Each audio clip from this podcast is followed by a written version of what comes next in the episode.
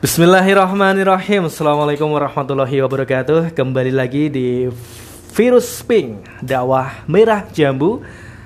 Seperti biasa bersama saya Tahan Abu Rayan dan bersama Kiai Samping Lepen. Kali ini pembahasan kita sangat menarik. Apa itu? Ya, perawan Masya Allah, satu kata yang sangat sensitif. Satu kata yang penuh dengan kemisteriusan karena kata perawan ini penuh dengan multi tafsir terlebih di Nusantara ini. Kata perawan ini membuat banyak playboy dan si kucing garong siap habiskan uangnya hingga beratus-ratus juta untuk mencari satu kata itu. Ya, sebuah keperawanan. Bayangin, sudah dosa zina, hilang uang banyak, nauzubillah. Tapi namanya nafsu birahi yang bibing setan, tetap saja ditempuh. Anehnya lagi, di negeri kita ini selalu ada stok perawan yang siap dilelang untuk mendapatkan jutaan rupiah itu. Astagfirullah, segitunya ya. Demi rupiah harus menjual keperawanan. Saatnya kita harus belak-belakan soal ini bahwa kondisi saat ini benar-benar parah dan mengerikan. Kalau tadi kita merasa jijik kalau ada wanita yang menjual keperawanannya dan kita pandang hina karena kesucian wanita harus ditukar dengan rupiah. Tahu ndak? Ada yang lebih hina lagi. Mereka memberikan perawan mereka kepada pacar-pacar mereka tanpa dapat imbalan. Hanya atas nama cinta mereka sudah merelakan hilang keperawanan. Wow, astagfirullah ya Allah, kok segitunya gitu loh ya. Kok yo percaya dengan rayuan gombal mukio para bajingan kelamin. Maaf yo ini kasar banget nih karena keadaan ngeri melihat mereka. Terus siapa yang salah? Cowok yang berburu perawan siap keluar jutaan rupiah atau gombalan-gombalan cowok yang akhirnya bisa dapat perawan dengan gratis. Atau karena gobloknya si cewek yang terlalu ngawur melihat sebuah keperawanan. Atau terlalu gobloknya si cewek yang mudah dirayu dan digombalin dengan janji-janji palsu. Astagfirullahaladzim wa'atubilai ya Allah selamatkanlah anak cucu kami dari zina dan ngerinya zina. Dan kali ini kita akan bahas soal perawan ini agar lebih jelas dan nasihat supaya kalian yang dengar podcast ini tidak ketularan seperti mereka atau yang sudah terlanjur segeralah bertaubat. Bumi ini udah sepuh kawan, udah tua, rawan rentan. Bumi marah bila dipakai zina dan zina adalah cara termudah mendatangkan bencana. Lihatlah apa yang terjadi saat ini. Zina merajalela di mana-mana, ladang zina ditawarkan secara terang-terangan kalau kita pakai kacamata ikan, wow ngeri ini. Ini kemungkaran yang kian terang-terangan. Makanya bencana di negeri ini tidak pernah usai. Ya, tidak ingin menyalahkan siapa-siapa sih. Cuma yuk buka mata, buka hati, lihat secara jernih. Apa ini yang namanya bangsa maju? Bangsa berkembang. Berkembangnya maksiat atau prestasi ini? Tidak kan? Prestasi itu ya hebat ekonomi, hebat soal iman dan takwa, hebat soal sains, tapi maksiat harus dijauhi. Ingat, maksiat harus dijauhi. Ngerinya lagi, sekarang ini kalau keluar-keluar soal kemungkaran malah dikira radikal radikul, malah dikira aliran kelas. Astagfirullah. Amar ma'ruf nahi mungkar itu perintah Allah, tidak ada tendensi politik apa-apa. Paham kan? Oke, kembali lagi soal perawan. Jadi gimana? Siap dengerin obrolan asik kita ini?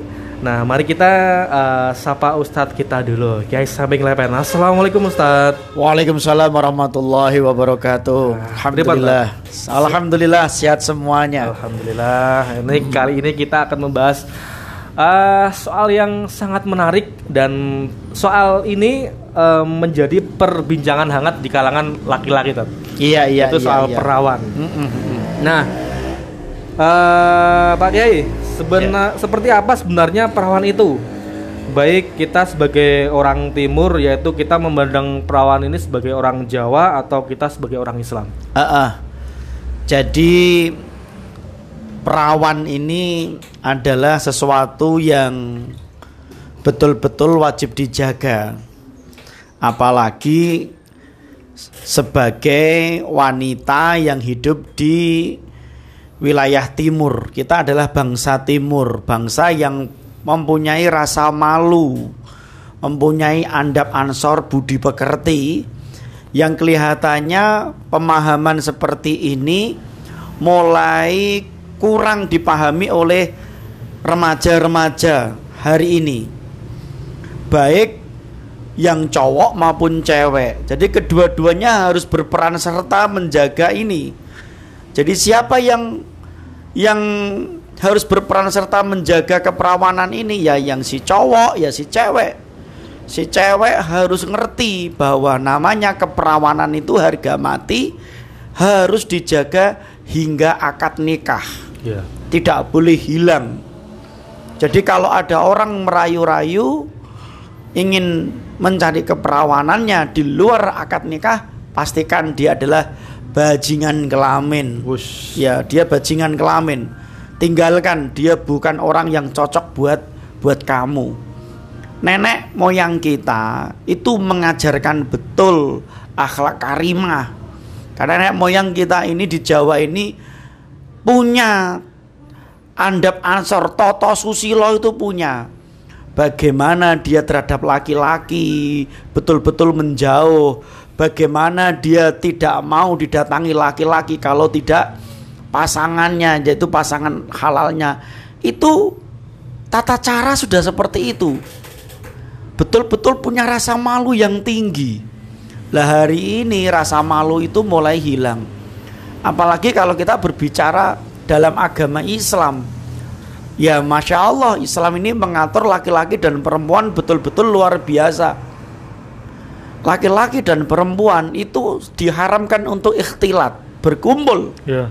Ini menjaga ya Iya. Jangankan disentuh Jangankan diraba Jangankan dicium Berkumpul saja Dua-duaan Itu di Islam sudah diharamkan. Ini sudah kita bahas dalam podcast-podcast yang Ya. lainnya. Bahkan memandang saja bisa disebut zina mata. Iya, memandang saja segitunya gitu loh. Kita tidak tidak boleh. Tapi hari ini kita harus terang-terangan, Bang, bahwa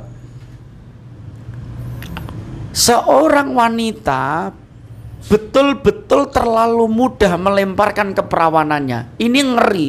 Ini degradasi moral. Ini jelas keburukan moral. Ini tidak tidak bisa main-main loh. Negara hari ini bingung berpikir soal ini. Data-data yang ada dalam validasi eh, di lapangan itu mengerikan sekali. Orang kalau sudah mau pacaran itu sudah pada titik dia melakukan hubungan seksual meskipun tidak pada titik sampai zina, tapi sudah melakukan eh, adegan-adegan pelecehan seksual. Kalau toh ada anak yang lugu, anak yang tidak mau pacaran, maka dia ada pelecehan-pelecehan Iya, seksual. betul.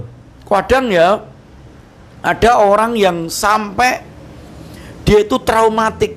Bagaimana ada seorang muslimah sedang di pinggir jalan, dia sedang mau mau apa namanya mau nyebrang jalan tiba-tiba ada ada anak mon, anak naik motor laki-laki laki-laki dua turun itu gerayah payudaranya ya gerayah payudaranya padahal tidak kenal tidak apa-apa habis itu lari. Uh, kejadian itu membuat si muslimah ini akhirnya seperti traumatik.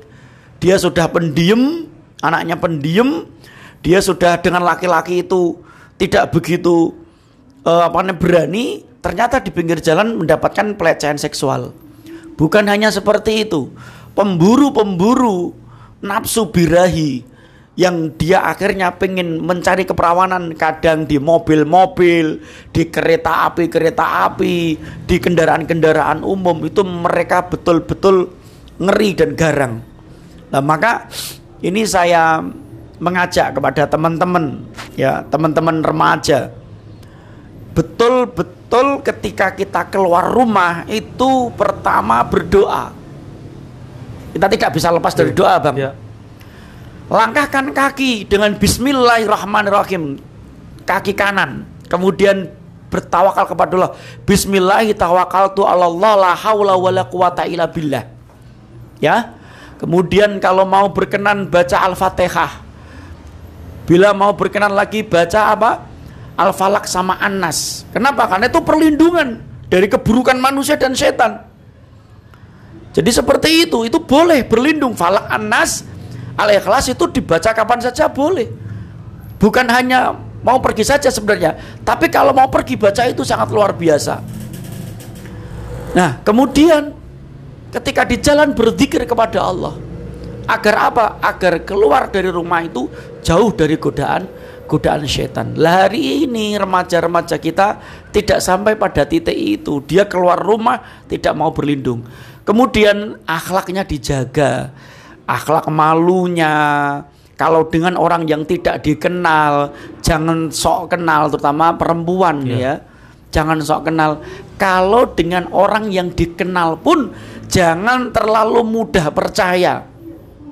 Jangan terlalu mudah uh, gombalan-gombalan bisu ya, playboy-playboy ya. Apalagi terlalu mudah percaya dengan bukan bukan menyepelekan ikhwan-ikhwan yang sudah ngaji. Ikhwan-ikhwan yang ngaji pun kalau dia pada titik tertentu kadang jatuh juga berbahaya. Di depan assalamualaikum, tidak mau salaman, ternyata di video call sampai ah. sama telanjang. Naudzubillah, summa naudzubillah kan ada hmm. pengakuan seorang akhwat dia terkaget-kaget karena katanya mau apa namanya bertanya konsultasi ternyata tiba-tiba ketika video call itu si laki-laki kita nunjukin penisnya. Astagfirullah. Ya ditunjukin penisnya. Kaget. Si muslimah ini kak kaget. Video call. Loh kok seperti ini? Langsung dimatikan. Terkaget-kaget. Akhirnya trauma lagi. Nah, ini kan juga ini. kasihan sama ikhwan yang bener-beneran baik iya gitu kan. akhirnya dia nah. dengan dengan orang-orang ngaji tidak mau nah. gara-gara tingkah laku playboy-playboy yang dia sembunyi di balik kajian oh nah untuk bila sonam jadi pada intinya bang saya tidak lama-lama ya. ayo kita jaga kita ini hidup di negara yang ketimuran, punya adab ansor. Orang Jawa itu punya adab ansor yang luar biasa. Di sisi lain kita adalah orang yang Islam, orang yang beriman yang menjaga ini. Perawan itu harga mati. Begitu juga dengan para perjaka-perjaka. Perjaka itu harga mati. Tidak boleh kita menusukkan kelamin kita ke vagina orang tanpa dengan cara yang halal. Jadi buang jauh-jauh hubungan seks di luar nikah karena itu adalah tingkah laku setan yang biadab. Saya ya. kira seperti itu. Ya, jadi ini sekedar info saja bagi para pendengar dalam istilah kesehatan mempunyai definisi tersendiri. Ya, gitulah pakai istilah-istilah kedokteran. Tapi intinya dalam kesehatan keperawanan itu soal hilangnya selaput darah. Dan selaput darah itu bisa hilang bukan hanya dengan hubungan badan secara seksual, tapi juga macam-macam dengan masturbasi, terjatuh karena kecelakaan yang mengakibatkan sobek atau bisa jadi dia melakukan seksual meski tak sampai ada penis masuk ke dalam vagina. Tapi bila vagina itu dikulum dengan lidah sang pacar, wah, sama kok itu juga bisa hilang keperawanannya. Intinya soal vagina itu rawan. Ingat ya buat para cewek ini di no tenang. Soal vagina itu rawan. Sehingga bila hal itu tersentuh baik dengan tangan atau lidah atau penis, apalagi sampai dimasukkan lah hilanglah keperawanannya. Semudah itu. Semudah itu maka hati-hatilah dengan yang satu ini. Jadi gimana ini Tat? Ya, memang kesehatan mempunyai definisi yang lebih mengkerucut gitu. Kalau tadi yang saya omongkan adalah dalam tahap-tahap akhlak sebagai bud sebagai orang Jawa dan sebagai muslimah. Ternyata memang kesehatan seperti itu bahwa yang namanya selaput darah itu bisa hilang tanpa hubungan seksual itu betul sekali. Ada satu kasus atlet senam itu dipulangkan dari perlombaan untuk mau men, mau ikut SEA Games. Dia asalnya dari Kediri dia dipulangkan gara-gara ketika mau lomba itu dites hilang keperawanannya. Dia menangis-nangis Padahal dia tidak pernah melakukan hubungan seks dengan laki-laki lain. Ternyata ketika dites hilang, oh dari situ kesehatan kemudian mengatakan memang keperawanan itu bisa hilang, bisa hilang tidak harus dengan hubungan seksual. Lah, yang jadi masalah kan kadang begini, Bang. Dia sudah pacaran, yeah. hubungan, ngerti ini kalau kalau nanti melakukan hubungan seksual ya. penis masuk ke vagina itu nanti bisa hamil kalau hamil kan malu Iya. tapi akhirnya kan dia tetap ciuman lah pada titik tertentu yang si perempuan kemudian mengoral penisnya laki-laki yang laki-laki kemudian juga eh, mengkulum vaginanya Iya. yang perempuan Kadang kan sambil grepek-grepek kan juga dimasukin jari tuh. ya lah itu juga ngeri juga Meskipun nggak Wah dimasukin itu pe- bajingan banget itu ya. dimasukin penis, dimasukin jari sama Lah iya, lah ini sama aja itu juga lu. hilang. itu ngeri tuh ya kan Eh, dari dari situ eh, betul-betul harus jaga. Maka definisi kesehatan ini lebih lebih ngeri dan ini Pak kedewasaan berpikir Bang Tahan bahwa ketika kita melakukan hubungan yang tidak sah Ya. atau praktek-praktek seksual sudah siap belum dengan tanggung jawab yang ada? Lah ini kebanyakan kan perempuan dan laki-laki tidak ngerti. Ya. Ngertinya cuma cuma seneng Ya. di balik setiap langkah terlebih masalah seksual, aktivitas seksual itu ada tanggung jawab yang besar Ada konsekuensi terus. konsekuensi. Oke lah ada sebagian orang itu kan secara agama, secara moral kami tidak masalah. Oh, secara moral justru lebih ngeri. Oh, ngeri. Dilihat oleh eh, orang tua, lebih masyarakat menjadi wanita murahan. Kalau agama hitungannya nanti di akhirat. Akhirat. Kalau bertobat dihilangkan Ah, malah. gurih. Tapi kalau secara moral lebih ngeri. Hukum sosial ngeri. Sosial itu lebih ngeri ketika ma- seorang itu sudah dicap sebagai gadis yang hilang perawannya atau sebagai seorang gadis yang murahan itu sampai mati. Eh, iki lo mbak iki lo wonge murahan, mbak iki wonge nakal. Iki lo si cewek ini ternyata itu geleman itu kan vonisnya sampai Iya. ngeri. Lagi sampai hamil. kan? Bahkan sampai Wah. mel, bahkan ketika sudah tua itu ceritanya masih ada. Masih ada. Itu dulu waktu muda murahan loh kan gitu. Jadi sanksi moral itu le- lebih ngeri. Jangan jangan dikira seperti itu. Kita bisa bayangkan kenakalan kita, kejahilan kejahilan kita yang karena kegoblokan kita anak cucu kita jadi ngerti gara-gara lambe-lambe murah yang membuka aib kita. Nah untuk bilang mintalik sebelum itu semuanya terjadi pada saudara-saudara yang mendengarkan podcast ini, saya harap betul berpikir seribu kali untuk melakukan kejahatan-kejahatan dalam masalah seksual dan jangan melakukan sesuatu yang mengerikan sekali. Saya kira seperti itu, Bang. Ya, ini kan tadi kita bahas soal perawan. Nah, bagaimana eh, menikahi gadis yang sudah tidak perawan? Di dalam ulama fikih dibahas sebenarnya kalau ternyata ada orang yang dinikahi ternyata tidak perawan bisa dibatalkan pernikahannya. Si fulan menikah harapannya ini perawan, ternyata dia tidak tidak Perawan. Tidak perawan dia tidak cerita kalau ternyata si fulan ini pernah zina pernah ini tidak tidak. Maka kalau memang si laki-laki tidak terima dan dan ingin dikembalikan maka secara hukuman fikih itu diperbolehkan.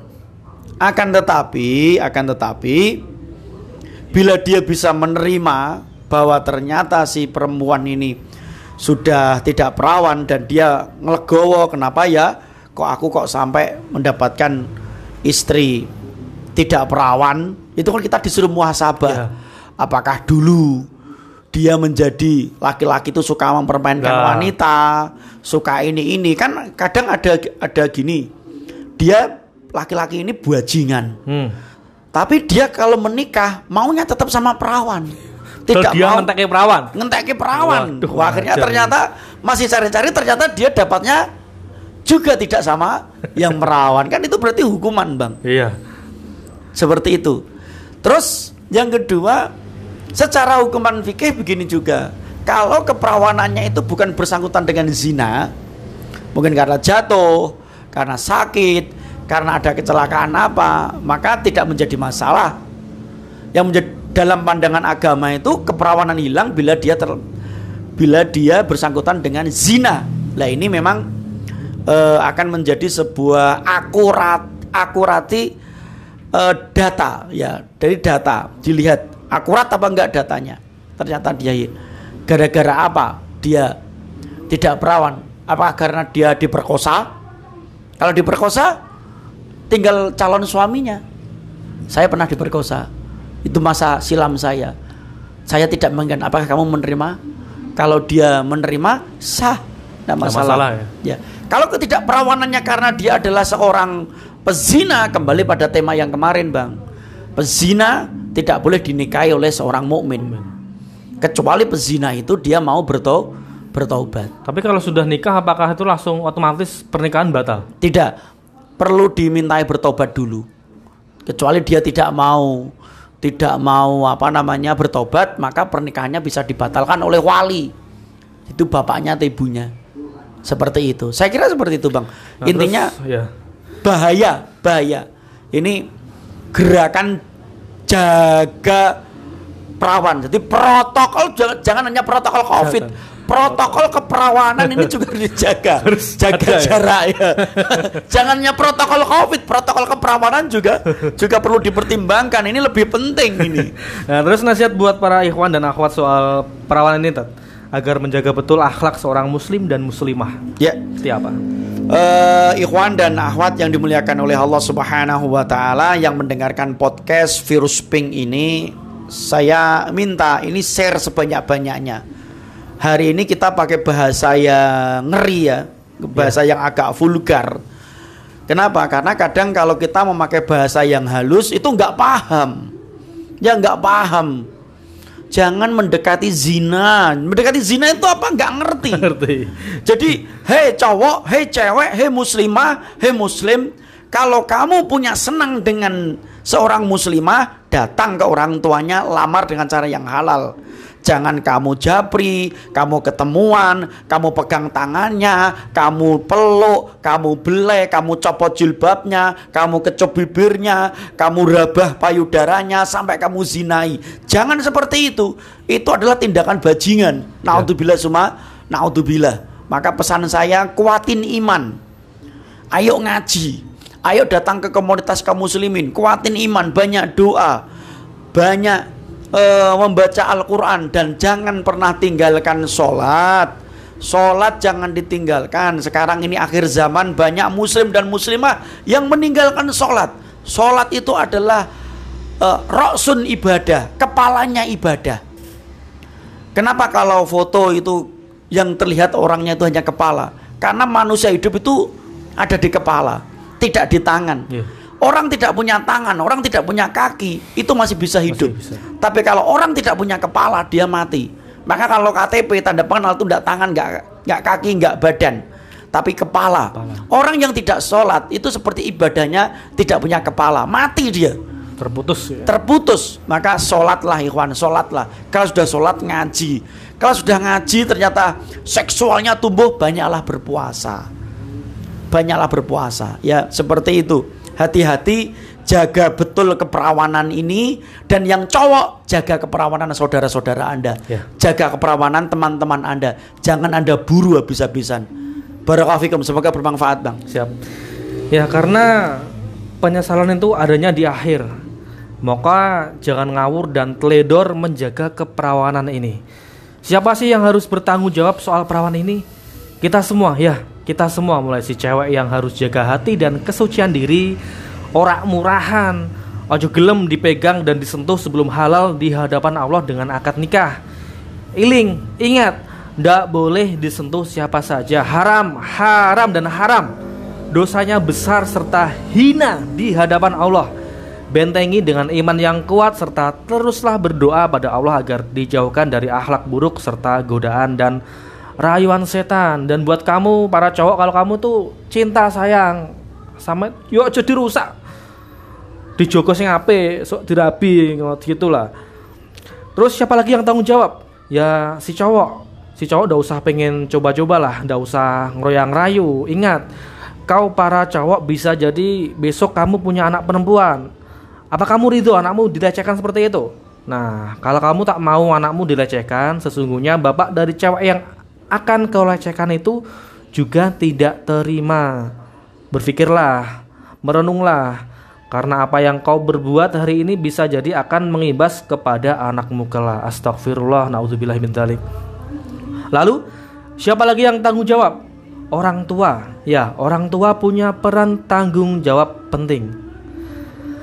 Orang tua punya peran tanggung jawab yang penting akan hal ini berikan edukasi yang baik dan benar akan dunia seksual.